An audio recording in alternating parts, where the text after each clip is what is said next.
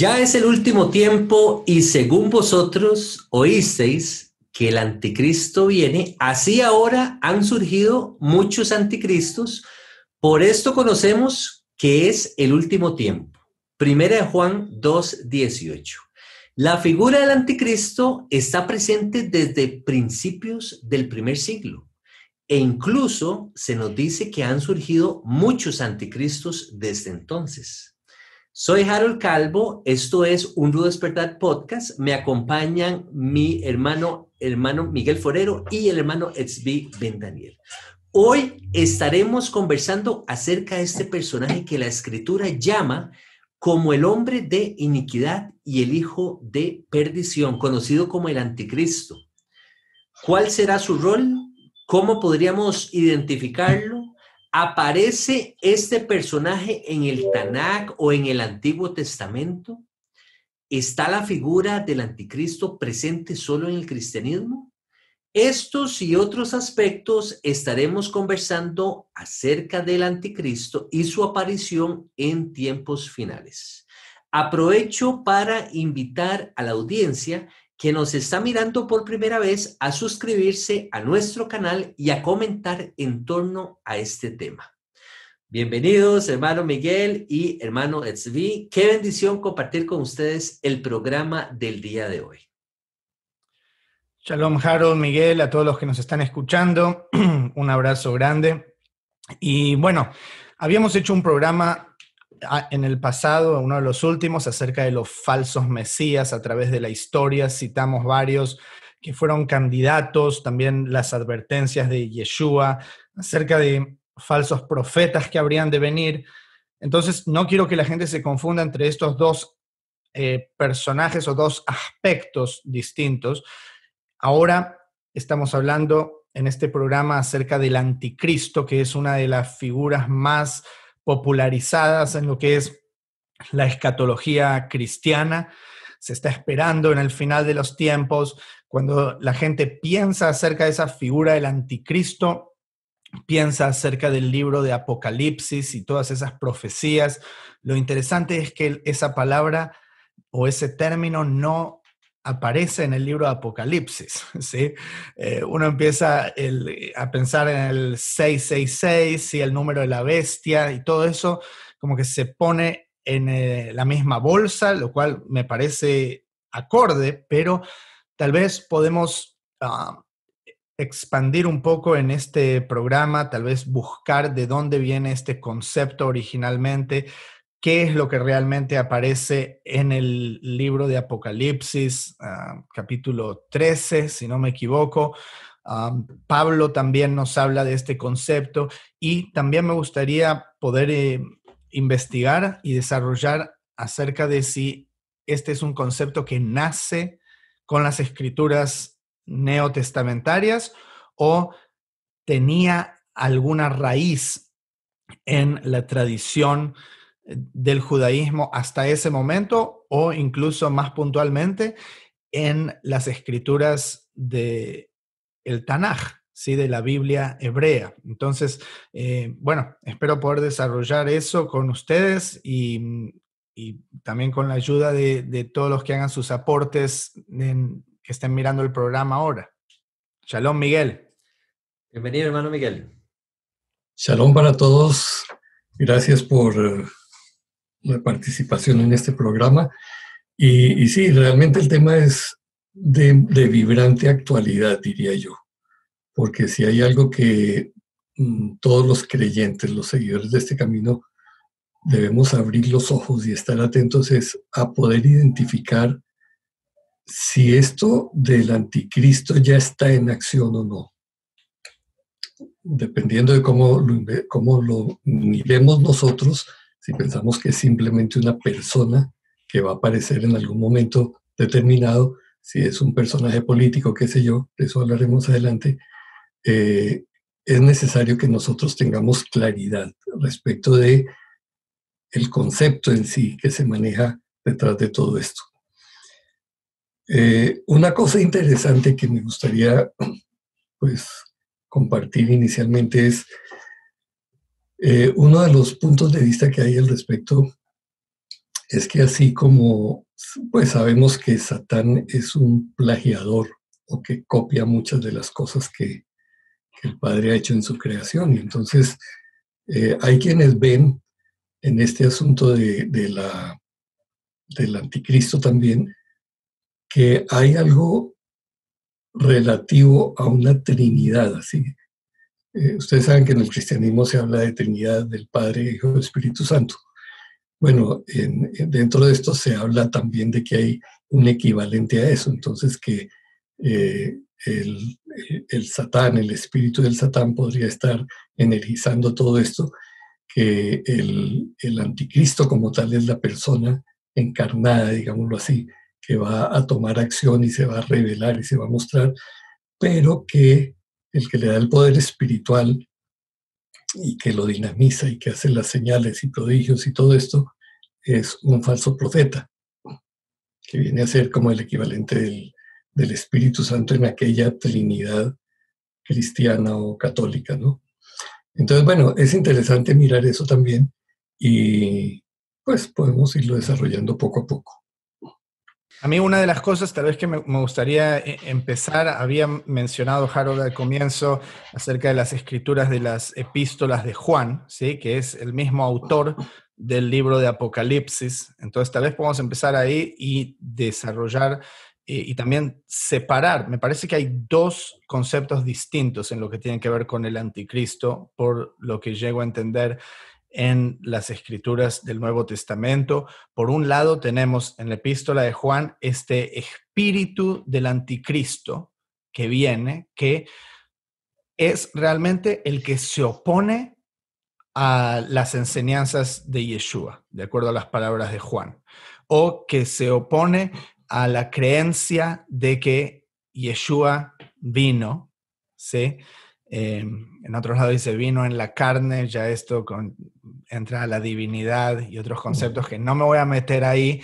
Em, habla Juan también en 1 eh, Juan 4, 1 eh, a 6, hablando justamente del espíritu del anticristo, eh, los que no confiesan a Yeshua. Segunda de Juan 7, 11, em, habla de también quienes se oponen a confesar a Yeshua y sus enseñanzas tiene el espíritu del anticristo. ¿sí?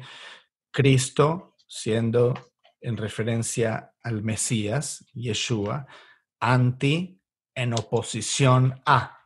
¿sí? Entonces, eh, de acuerdo a, este concepto o a esta idea, cualquier persona puede ser anticristo. ¿Sí? No se está hablando de una persona en particular. Pero por el otro lado, tenemos sí el concepto de una persona en particular, que eso es lo que le apasiona más a las personas y con eh, de generación en generación siempre se encuentra uno que puede ser el candidato al anticristo. Hay una visión de que esto también ya sucedió en el periodo contemporáneo a Juan, me gustaría desarrollar un poco más sobre eso eh, a continuación, pero el concepto de este personaje singular fuera del libro de Apocalipsis, en donde decía que no aparece la palabra anticristo tal como aparecía en la epístola de Juan, aparece en los escritos de Pablo, ¿okay? una persona singular en Segunda de Tesalonicenses, eh, dos, pueden leer todo el capítulo, pero algunos términos interesantes que aparecen. Habla también de que nadie los engañe. Estas son palabras que hacen eco en lo de Yeshua con los falsos mesías. Pero dice de que vendrá un personaje en particular, que es el hombre de pecado, e hijo de perdición. Yo creo que estas palabras Muchos lo identifican con este personaje llamado el anticristo, ¿sí? Em, porque dice que esta persona, dice, eh, será objeto de culto, se sentará en el templo de Dios como si fuese Dios haciéndose pasar por Dios. Y él dice ya en su tiempo que estaba en acción el misterio de la iniquidad se manifestará aquel inicuo, si estas palabras inicuo e inequidad teniendo que ver con el concepto de eh, sin ley en oposición a la Torá, ¿sí? anomia en el griego, y luego dice, el Todopoderoso matará con el espíritu de su boca a esta persona. Eh, al inicuo cuyo advenimiento es por obra de Satanás, con gran poder, señales y prodigios mentirosos. Y sin duda, hablando de este personaje de ciencia ficción que vendrá en oposición a Dios, y eh, lo interesante es que este concepto, dice, el Señor matará con el espíritu de su boca, sí, todo esto se eh, transpone a lo que se consideraría en la escatología cristiana, tiempos finales, sí, ahora igual no, no voy a discutir si es tiempos finales o si, si ya sucedió, eh, pero el concepto de matará, lo matará con el espíritu de su boca, que Pablo está hablando, eso particularmente es algo que está basado en las escrituras del Tanaj. Interesantemente, en Isaías 11, esta eh, profecía famosa acerca del tronco de Isaí, ¿sí? de eh, profecía mesiánica, y dice que este personaje herirá la tierra con la vara de su boca. ¿sí? Prácticamente verbatim, ¿sí? verbatim, eh, literalmente lo que escribe Pablo, y con el espíritu de sus labios matará al impío. ¿sí? Pero en Isaías, tomándolo en, eh, una, línea, en una línea más general, generalizada, no a una persona en particular. Y tal vez Pablo es el que lo pone como una persona en particular, lo cual es interesante. Em, y, otro concepto simplemente para añadirlo ahí acerca de, porque recuerden, Pablo, al fin y al cabo, él era un fariseo, ¿sí? A pesar de que él fue el que recibió esa misión de ser apóstol a los gentiles, él era criado en el judaísmo, eh, incluso se considera un judío ortodoxo, por así decirlo, después de llegar a creer en Yeshua. Y él escribe en 2 Corintios 6:15, eh, ¿y qué concordia Cristo con Belial? ¿O qué parte el creyente con el incrédulo? Sí, muchas personas, yo me imagino que leerán eso y dicen, ¿qué es Belial? Sí, y Belial es una palabra hebrea, un concepto hebreo que Pablo está utilizando y no tiene traducción a otra palabra. En el griego lo escribieron de esa manera, eh, al español no llegó de esa manera, más bien, no, no, no lo tradujeron, ¿sí? pero significa, eh, vuelve al concepto de inequidad, de alguien como sin ley, ¿sí? Pero al mismo tiempo, con el correr de los siglos, también el judaísmo eh, concentró en, en el término de Belial una especie de personificación de la maldad, entonces yo creo que ahí puede ser donde empecemos a ver la conexión con eh, eh, Satanás o con la bestia y, ese tipo de ideas. Viene, de ahí que Pablo ya estaba manejando, obviamente. Bueno, tal vez para, perdón, hermano Miguel, rápidamente un comentario con respecto a las palabras de, del hermano Tzvi, específicamente a este pasaje de Primera de Juan capítulo 2, que yo creo que la declaración que encontramos ahí de Juan es bastante, es bastante fuerte. Sin embargo, eh, voy, tal vez voy a leerla para tenerla como, como contexto. Dice, eh, esto está en primera Juan 2, 22. Voy a referir, desde el 18 él empieza a hablar de, del anticristo, pero en el 22, pongan atención a las palabras, dice de la siguiente manera. ¿Quién es el mentiroso sino el que niega que Yeshua es el Mesías? Este es anticristo, el que niega al Padre y al Hijo. Todo aquel que niega al Hijo tampoco tiene al Padre. El que confiesa al Hijo tiene también al Padre.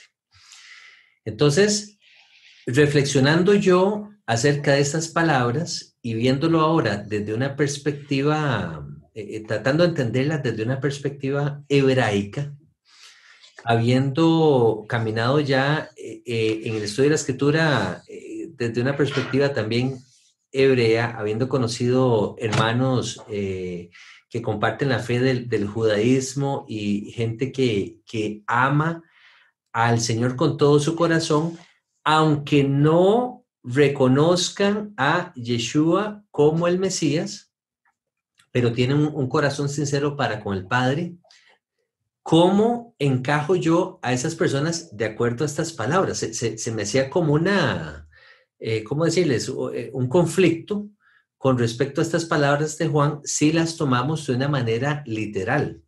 Pero vea qué interesante, me encontré un, un comentario de o, un escrito de San Agustín, donde él se refiere en sus comentarios a San Juan, refiriéndose a los anticristos. Y lo voy a leer para que vean qué bonito el, el comentario que él hace. Si halláramos que la misma escritura nos dice que no solo se niega con la lengua, sino también con los hechos, con toda certeza topamos con muchos anticristos, los que de boca confiesan a Cristo, pero que con, pero con sus costumbres desienten de él. ¿Dónde hallamos eso en la escritura? Escucha al apóstol Pablo, hablando de este tipo de personas, dice, pues confiesan que conocen a Dios, pero le niegan con las obras hemos hallado a los, a los anticristos mismos. Quien niega a Cristo con sus obras es un anticristo. No presto oído a lo que suena al oído, sino que pongo los ojos en cómo vive. Entonces, ¿a qué voy con esto? Esta explicación o este comentario de San Agustín me ayuda a entender que tal vez el, el sentido o el espíritu de las palabras de Juan lo que hace referencia es a vivir como vivió él, como vivió el maestro, como vivió Yeshua. Y amar a Jehová, claro, eh, eh, guardando sus mandamientos, etc. Entonces, ¿cuántos hermanos judíos viven como, como, como vivió el maestro, como vivió Yeshua, guardando sus mandamientos, teniendo una vida piadosa? Amando, respetando a Jehová y guardando sus, sus palabras. Entonces me ayuda como a comprender y no a descartar, porque antes tal vez en el cristianismo uno viene de una manera como muy radical y uno dice, no, es que eh, me, enseñaron que los hermanos judíos como, como rechazaron a, a Yeshua como el Mesías, entonces vea lo que dice Juan, quedan fuera de la gracia, ¿verdad? Pero eh, eh, eh, ahí donde surgía como ese conflicto, yo decía, pero ¿cómo es posible habiendo gente que ama realmente al Señor, de acuerdo al criterio de uno, ¿verdad? hermanos judíos, pero tienen ese detalle. Tal vez estas palabras de, San Agustín nos ayudan a, ampliar un poquito y, y, a poder comprender un poquito más el, el espíritu de esas palabras de, de Juan. Es una, una eso sí, una apreciación muy, muy personal. Hermano Miguel, adelante, por favor. Sí, a mí me llama la atención dentro de lo que plantea Pablo y principalmente Pablo, Juan también. Eh, el espíritu, ese espíritu ya está en acción. Él dice en, ese, en su presente, ¿no? No es algo que va a suceder al final de los tiempos. Ya está en acción el misterio de la iniquidad y es un misterio. O sea, cuando hablamos de misterio, estamos hablando de algo que, que puede ser tan sutil que a los ojos de la persona común pasa desapercibido. Usted necesita eh, concentrarse, necesita poner atención, necesita escudriñar, necesita que el Padre le dé discernimiento, revelación, para poder descubrir de qué se trata esto, porque está oculto a los ojos comunes. Entonces, es, es esto que menciona Harold también tiene que ver con la sutileza del lenguaje, porque pues las palabras que se utilizan muchas veces dificultan la identificación de las cosas. Es lo que nosotros estamos viendo en este momento. Este, estamos en una eh, cultura de la cancelación. ¿sí? Estamos en un, en un periodo donde eh, muchos antivalores se están generando y uno diría, bueno, pero eh, todavía no ha aparecido el anticristo. No, pero acuérdense que el espíritu del anticristo viene en acción desde la época aquella y ha estado en acción a lo largo de toda la historia. Porque si nosotros nos ponemos a mirar lo que pasó con, con los papas y, y con el abuso que hicieron de la palabra, tergiversando la palabra, manipulándola y ajustándola a sus intereses personales, ¿qué es, qué es eso sino otra cosa que la perversión de las palabras, de la verdad? ¿sí? La verdad entonces se distorsiona, se contamina y una vez que está en esas condiciones, eh, la gente es victimizada, eh, se echa una víctima y ni siquiera se da cuenta. Entonces, ese espíritu del anticristo que está en acción desde ese tiempo no ha dejado de trabajar. Es más, se ha sofisticado, se ha especializado. Y en estos tiempos lo vamos a ver de una manera mucho más eh, audaz, trabajando, mucho más efectiva. Y, bueno, de eso quiero hablarles un poco más adelante. El caso es que, eh, si quiero recalcar eso, ¿no? Estamos nosotros siendo testigos de algo que ya comenzó su manifestación desde aquella época.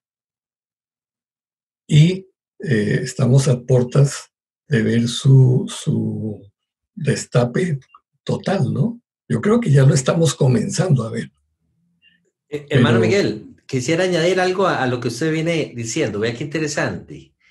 Desde los años 1500, ojo aquí, aparece, dice que Lutero había llamado públicamente anticristo a un papa, al papa León X. Entonces, dice que eh, su argumentación se centra en el pasaje de Daniel 8, 23 al 25. Según Lutero, este pasaje no se refiere a un solo individuo, sino a un sistema o reino. De este modo se aleja, dice, de la visión medieval tradicional. Entonces, él lo que sugiere es que el anticristo, de acuerdo a las escrituras que hemos venido leyendo, en algún momento se va a oponer y se va a exaltar a sí mismo sobre todo lo que se llama Dios o lo que es adorado. Lo que hace realmente es exaltarse a sí mismo por sobre el Evangelio, refiriéndose al papado. Entonces ve aquí cómo todavía esa idea de, de, los años 1500 se maneja incluso en nuestros días, Mano Miguel, de esto que usted venía mencionando, con respecto a estos entes religiosos, eh, pues entiéndase eh, eh, la, iglesia, la iglesia romana, que ha venido a tomar un lugar y, todavía dentro del ámbito cristiano creo que muchas personas lo manejan de esa manera, por, por la, tal vez la, el poder que ha llegado a alcanzar y la influencia que ha tenido o que tiene a nivel mundial. Muchas personas lo consideran como una figura que va muy, muy cerquita de esta figura del del anticristo, eh, hermano Miguel, nada más quería pues eh, eh, sumar esto a, la observación que usted venía haciendo, de que pues bien que mal, no podríamos señalar, pero sí estar atentos, estar, estar alertas, como, como usted venía exhortándonos con sus palabras. Sí, de hecho, lo que dice Juan precisamente es, en su momento, ¿no? Dice, ya es el último tiempo, y han surgido muchos anticristos. Y eso es lo que nosotros vemos a lo largo de la historia. No que abiertamente nieguen eh, al Cristo, llamémoslo así, por eso eh, llamaríamos antimesías, ¿no? Anticristo, eh, sino porque contaminan esa verdad, distorsionan esa verdad. Y al distorsionarla la gente no tiene la capacidad de hacer lo que es su responsabilidad de hacer delante de Jehová. Y es lo que hemos hecho, hemos heredado, como dice Jeremías, ¿no? Versículo famoso de, que es favorito de Michael, hemos heredado mentiras, hemos heredado tradición y cosas sin provecho, que es el fruto de la acción del espíritu del anticristo todo el tiempo. Y yo creo que eso encaja muy bien, sí, justamente con esa concepción de, como mencionaba al principio, de dos conceptualizaciones distintas de lo que sería el anticristo. ¿sí? La de Lutero siguiendo esa institucionalización de lo que ellos consideran que son las enseñanzas correctas del Mesías, ¿sí? y obviamente el papado eh, oponiéndose a lo que ellos consideran esas enseñanzas puras de, de Yeshua. Obviamente para el papado va a ser lo opuesto. Probablemente Lutero era el anticristo. claro. Igual, eh, Nota al margen, Lutero, un antisemita, basura, yo no lo quiero. O sea, así que perdón a todos los protestantes. Paréntesis rápido, hermano eh, el, el, papado, al parecer tengo aquí una notita que también eh, este, eh, señaló a Lutero como, como otro anticristo. Ah, bueno, gracias. Bueno, yo, estaba especulando, yo estaba especulando, pero dije, sí, seguro, no hay duda.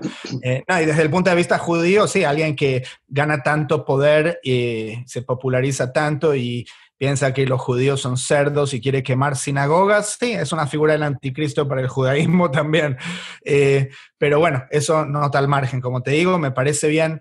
Eh, me parecería bien ahora tal vez entrar un poco en lo que eh, mucha gente probablemente está esperando, que es de dónde sale en Apocalipsis, ¿sí? porque de ahí es donde todos se imaginan el anticristo, la marca de la bestia, etc. El 666. Exacto, sí, sí, sí. Y, eh, quiero aclarar, bueno, tal vez no, vamos, sobre la marcha eh, aclaro cosas, pero eh, estoy en Apocalipsis 13 para los que quieran seguir, igual no voy a leer mucho, simplemente ciertos conceptos que salen de ahí, de ahí viene el 666, está hablando de una bestia que subía de la tierra, ¿sí? Esta bestia que tenía poder, que iba a engañar a todos, etcétera, va a tomar poder y también va a tener eh, esta potestad, ¿sí? De, em, bueno, va a recibir adoración y también va a tener el control aparente sobre la economía, ¿sí? Que nadie va a poder comprar o vender si no tienen esa marca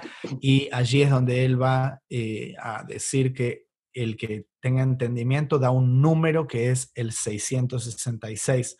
Eh, y antes de llegar ahí, tal vez me gustaría conectar esto con profecías del Tanaj, ¿sí? que si bien no necesariamente em, se van a adaptar exactamente a esto, ¿sí?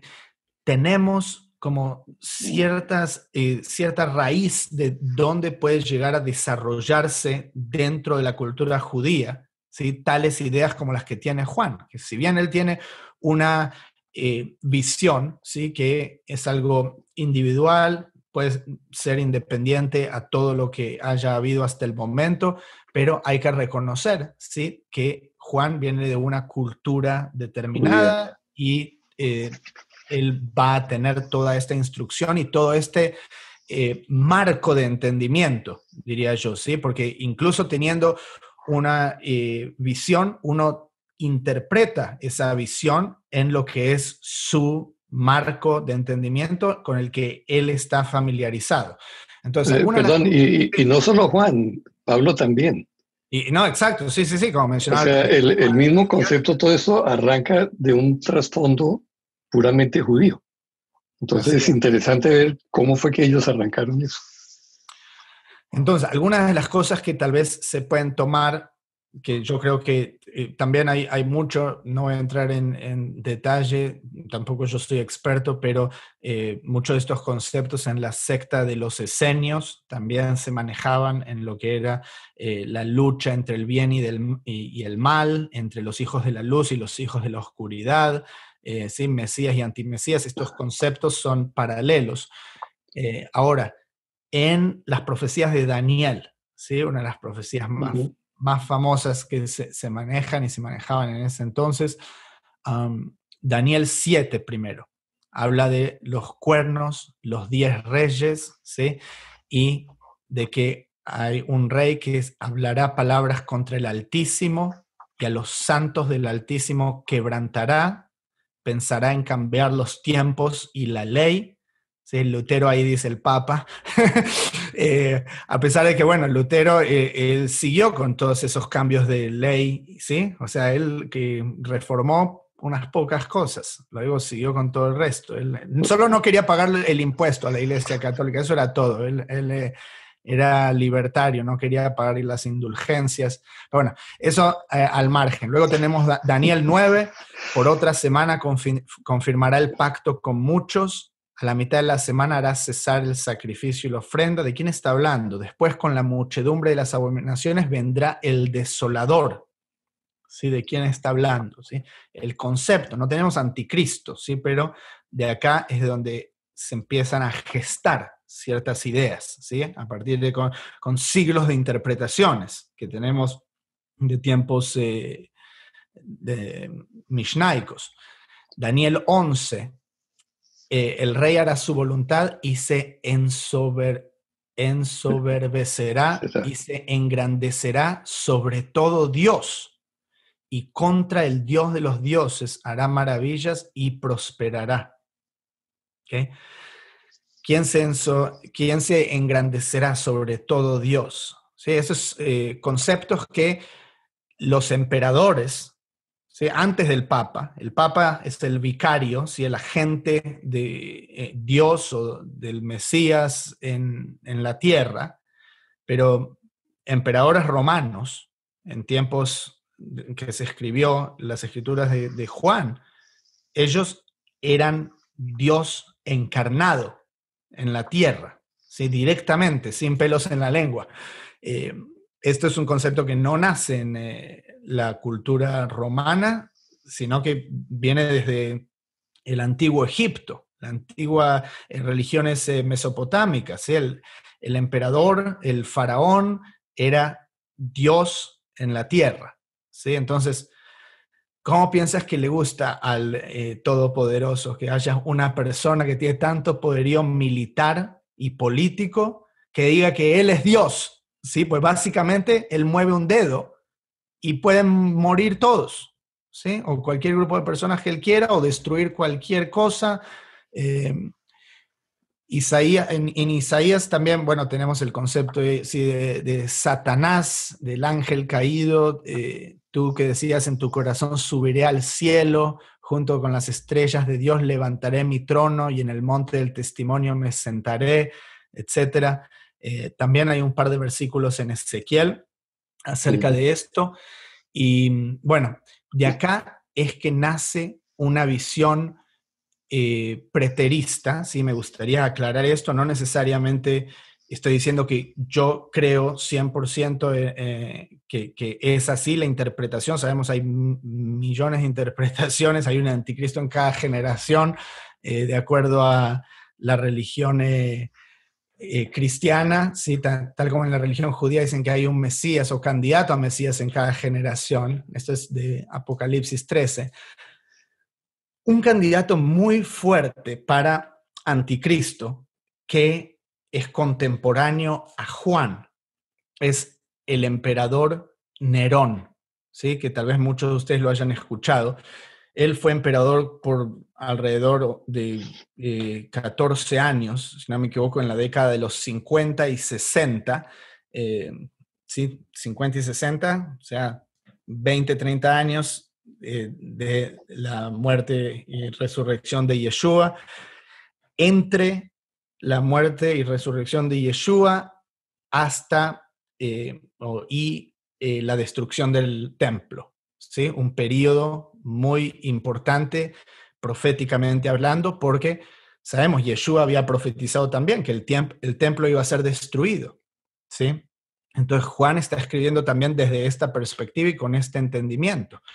Eh, Nerón no era el emperador cuando el templo fue destruido, pero él sí fue el emperador durante la gran guerra, ¿sí? que se relata también en eh, Josefo, ¿sí? es eh, la guerra del 66, los judíos se habían rebelado contra los romanos. Em, el emperador Nerón ¿sí? fue considerado por muchos como el anticristo. ¿Qué les digo?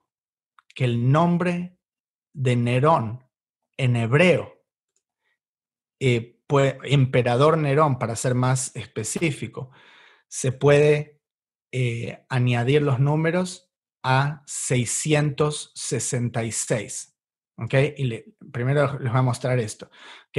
666, como ven aquí, la non, eh, resh, eh, vav, non es Nerón, ¿sí? Y la palabra en hebrea para César es Quesar, ¿sí? Cada letra hebrea tiene un equivalente numérico, un valor numérico, y estas eh, letras suman 666, lo cual es muy interesante. Ahora, hay una postura también acerca del número de la bestia que en lugar de ser 666 es 616. ¿Escucharon eso alguna vez? Eh, puede que muchos lo, hayan escuchado. Correcto. Y esto tiene bastante validez desde el punto de vista que hay un papiro que fue encontrado, que es uno de, las, de los manuscritos más antiguos del Nuevo Testamento, de, eh, en particular del libro Apocalipsis, que tiene como número el 616. Ireneo, uno de los padres de la iglesia del segundo siglo, estamos hablando, él ya conocía que existía esta lectura del 616.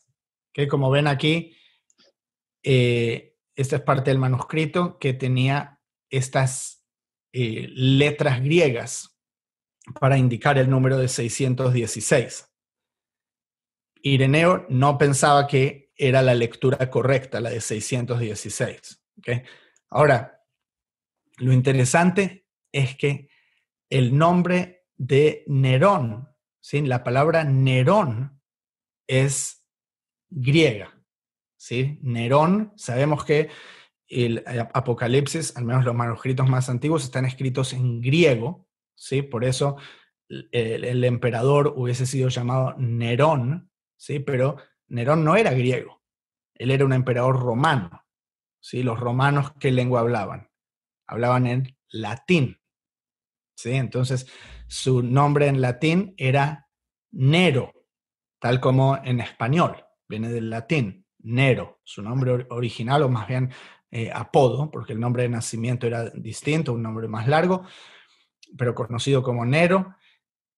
Ok, el nombre Nero, en latín, ahora escribes en hebreo lo mismo, pero en lugar de ponerle la nuna al final de Nerón, se la quitas, le quitas esos 50, Neró, César, en hebreo, Quesar, es 616. por todo lado, por todo lado. Ok, entonces esto es bastante interesante, digamos, apoyando la visión preterista del el anticristo, sí que hubiese sido algo contemporáneo a cuando Juan estaba escribiendo. Al mismo tiempo, esta es una moneda de Nerón, ¿sí? Nerón, que se creía un dios. Cualquiera que no tenga esta moneda no va a poder comprar o vender. ¿Sí?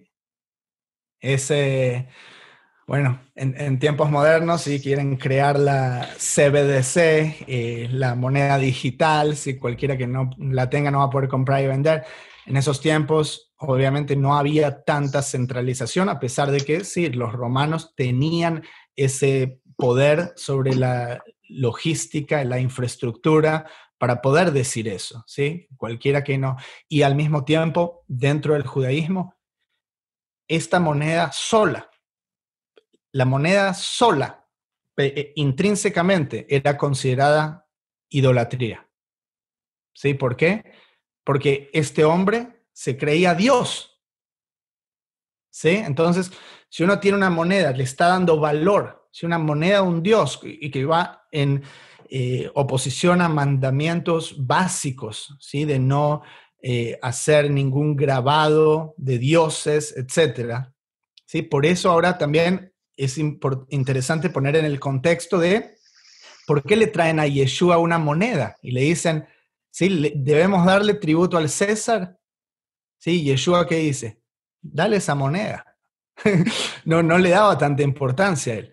Imagínate que después de la gran guerra judía y eh, 80 años más tarde también en la otra guerra con la rebelión de Bar el, eh, el pueblo judío estuvo creando sus propias monedas.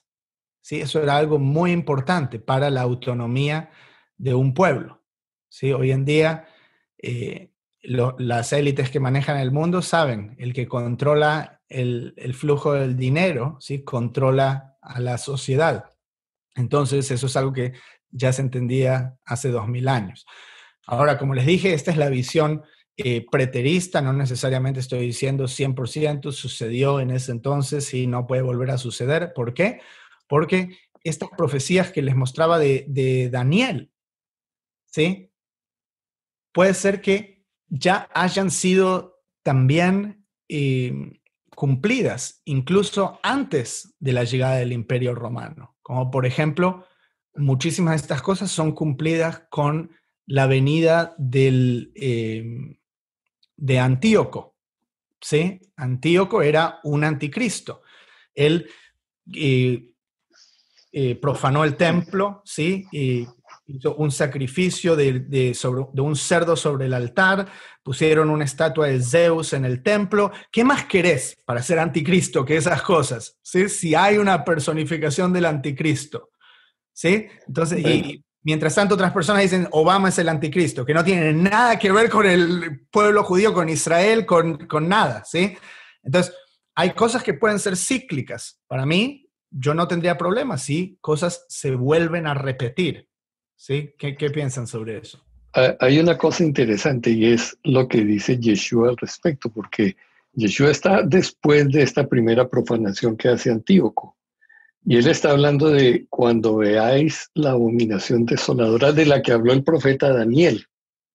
O sea, él está, está mostrándonos que va a haber otra capa, otro ciclo de cumplimiento de esa profecía, ¿cierto? Eh, ok, el, tiempo, el templo va a ser destruido y evidentemente ahí es, ahí es donde estamos ahorita. Se necesita que se reconstruya el templo para que aparezca el anticristo y profane el templo no es solamente una tienda, es un Mishkan que van a hacer, eh, toda esta especulación que hay al respecto, ¿cierto? Pero Yeshua se apunta claramente a que va a volver a suceder aquello.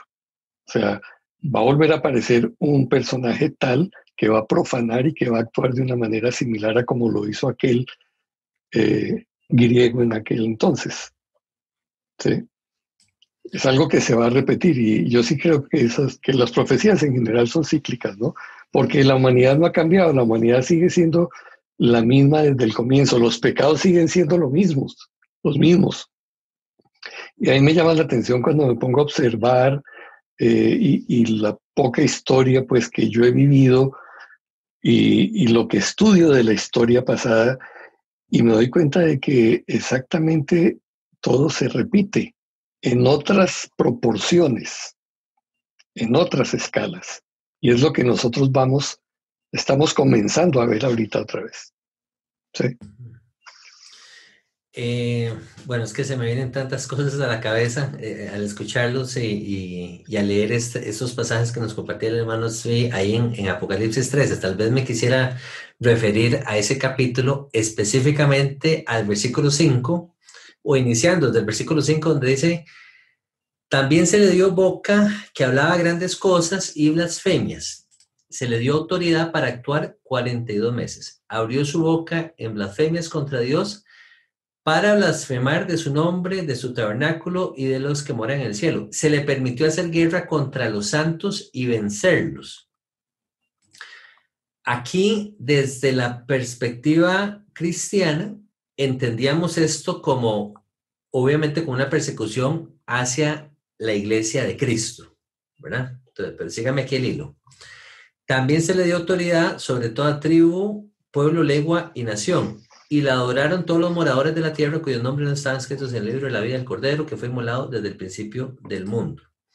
Ahora, si nos retrocedemos en el tiempo, a los años 1940, un poquito antes, ¿verdad? Eh, eh, cuando se dio lugar lo que fue la Segunda Guerra Mundial, y aparece ese personaje, eh, Hitler, sabemos la atrocidad que, cometió con, lo que fue el holocausto. Lo, lo, tal vez lo interesante, lo que me llama aquí la atención es que a pesar de que eh, en el judaísmo no se maneja como el concepto de, anticristo de la misma manera que se maneja en el cristianismo, porque nosotros lo entendemos así como lo acabo de leer desde el libro de Apocalipsis, un personaje que se va a levantar, que va a perseguir a, la iglesia y que los va a, vencer y que va a traer este caos, destrucción, muerte, persecución, etcétera.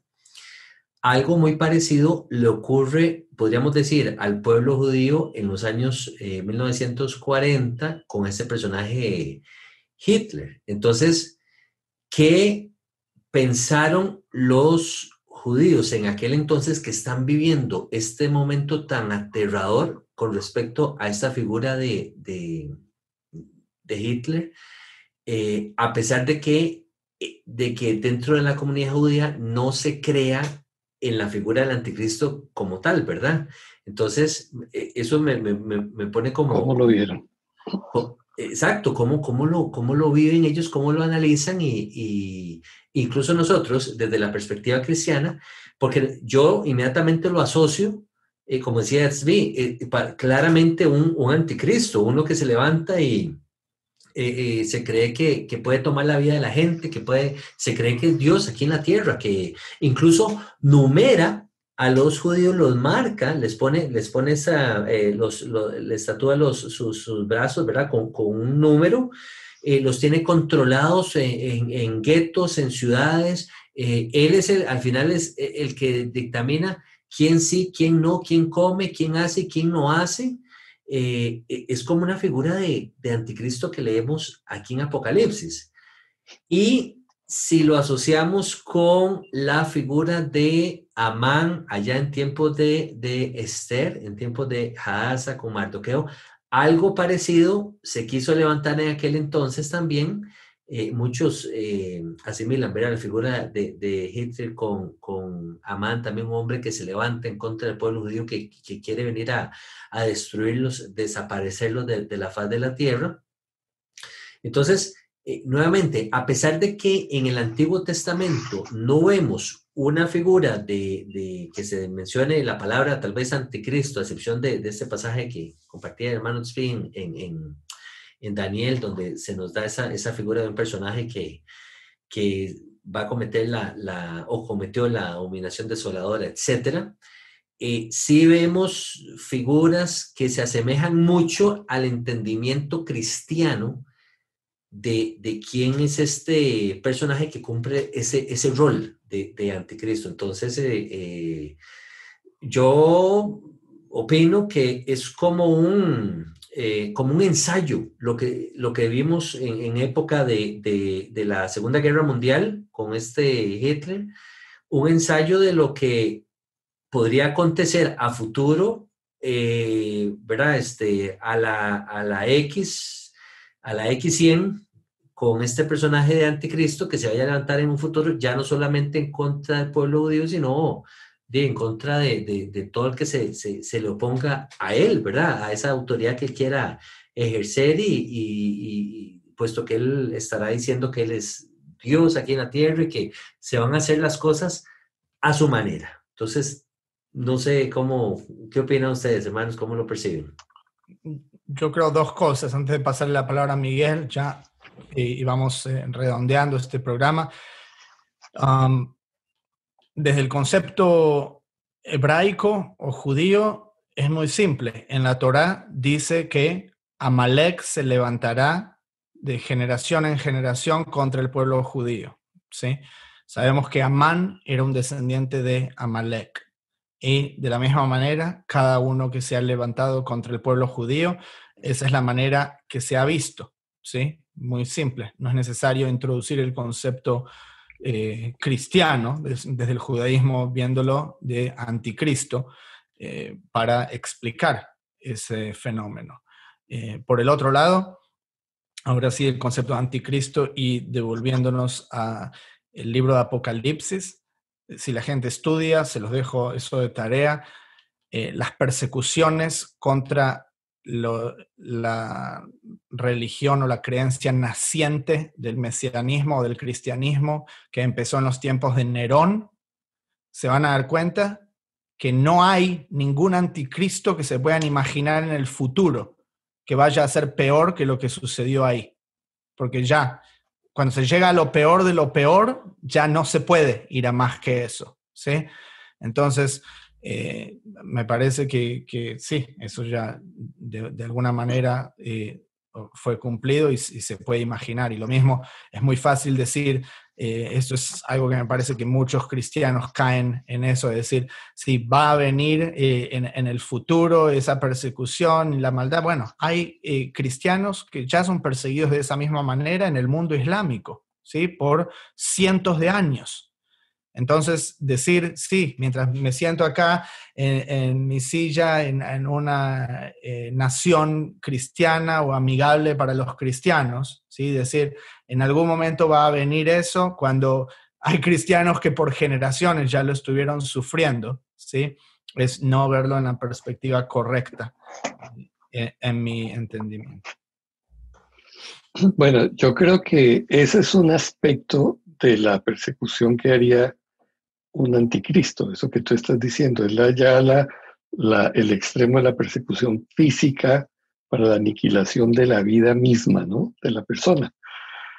Sin embargo, lo que nosotros vemos es que el adversario siempre ha sido sutil y, en ocasiones, si bien ha atacado de una manera frontal la palabra de Jehová, en otras ocasiones lo que ha hecho es contaminarla, mezclarla eh, con tradiciones y todo esto ya lo hemos visto para hacerla perder eh, su credibilidad.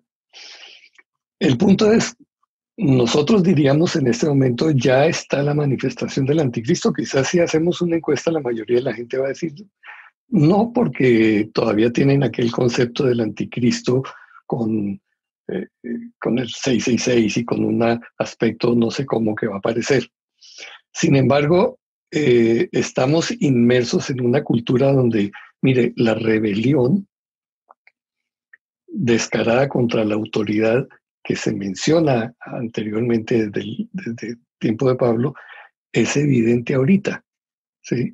Y no me diga, por favor, que todo esto que nosotros vemos, la rebelión contra los padres, la rebelión contra los maestros en las escuelas, He visto unos videos donde los chicos se enfrentan a los maestros y les pegan. La rebelión que hemos visto aquí contra la policía. Antes a la policía se les respetaba porque eran personas que estaban cuidando a uno. No, ahora la gente sale y los agarra piedra. Eh, hay, un respeto por todo, y respeto, perdón, por todo lo que representa autoridad. Eso es espíritu del anticristo. Que del vocabulario despreciativo, para los que no están de acuerdo con la línea que sigue en este momento de la corriente general. Entonces, si no estamos de acuerdo, somos conspiranoicos, somos sexistas, somos racistas, somos misóginos, somos eh, terroristas. Esa es una manera de, despreciar y de aniquilar también. Eso es el espíritu del perdón, Miguel, para agregar a eso, y lo dejo terminar, eh, todo el tema de la ideología de género levantarse en contra del orden natural de aceptar que yo fui creado hombre y que una mujer fue creada mujer. ¿No es eso ir en directa oposición a un creador? ¿Sí? ¿Qué más? Eh, Por supuesto. Eh, es más, ustedes y yo en este momento estamos catalogados como un signo más. ¿En qué sentido? De que es la comunidad LGBTQ, no sé qué, plus. No se la aprendió, no se, la aprendió todavía. Sí, no, no. LGBT, LGBT. Vete. El plus se supone que incluye hombres y mujeres, a usted y a mí, o sea que ni siquiera incluye, ni siquiera estamos incluidos ahí. Ok. El espíritu del anticristo, ¿qué más involucra? un totalitarismo, que es lo que estamos viendo desarrollarse en los gobiernos disque democráticos. A mí me impresiona eso. Mire, la gente que está en los gobiernos, en las posiciones de poder, está ahí porque nosotros los elegimos, pero los elegimos para que se apoderen de nosotros y nos opriman y nos obliguen a hacer una cantidad de cosas que no son nuestra voluntad. Ya no tenemos derecho de hablar, porque si hablamos entonces eh, somos terroristas. Ese totalitarismo es parte del espíritu del anticristo que busca enseñorearse absolutamente de todo, controlar las comunicaciones, controlarlo todo. Desprecio por la verdad revelada de Jehová. es otra característica, ¿no? lo que estamos viendo es un, un desarrollo de la arrogancia científica. Lo he llamado así porque todo esto del evolucionismo, la modificación, el atreverse a modificar la vida, ya eh, salió una noticia que unos robots habían, que habían nacido las primeras niñas eh, fecundadas por un robot, por un sistema de robótica. ¿sí? Y está todo el cuento allí. Eh, cómo el hombre está suplantando a Dios, tomando el lugar de Dios. Eso es el espíritu del anticristo. O sea, está sucediendo delante de nuestros propios ojos. Y mire, ¿qué es la ingratitud? Eh, Pablo en, Romanos 12.1 habla sobre, sobre eso, ¿no? Habiendo conocido a Dios, no le glorificaron como Dios ni, ni le dieron gracias.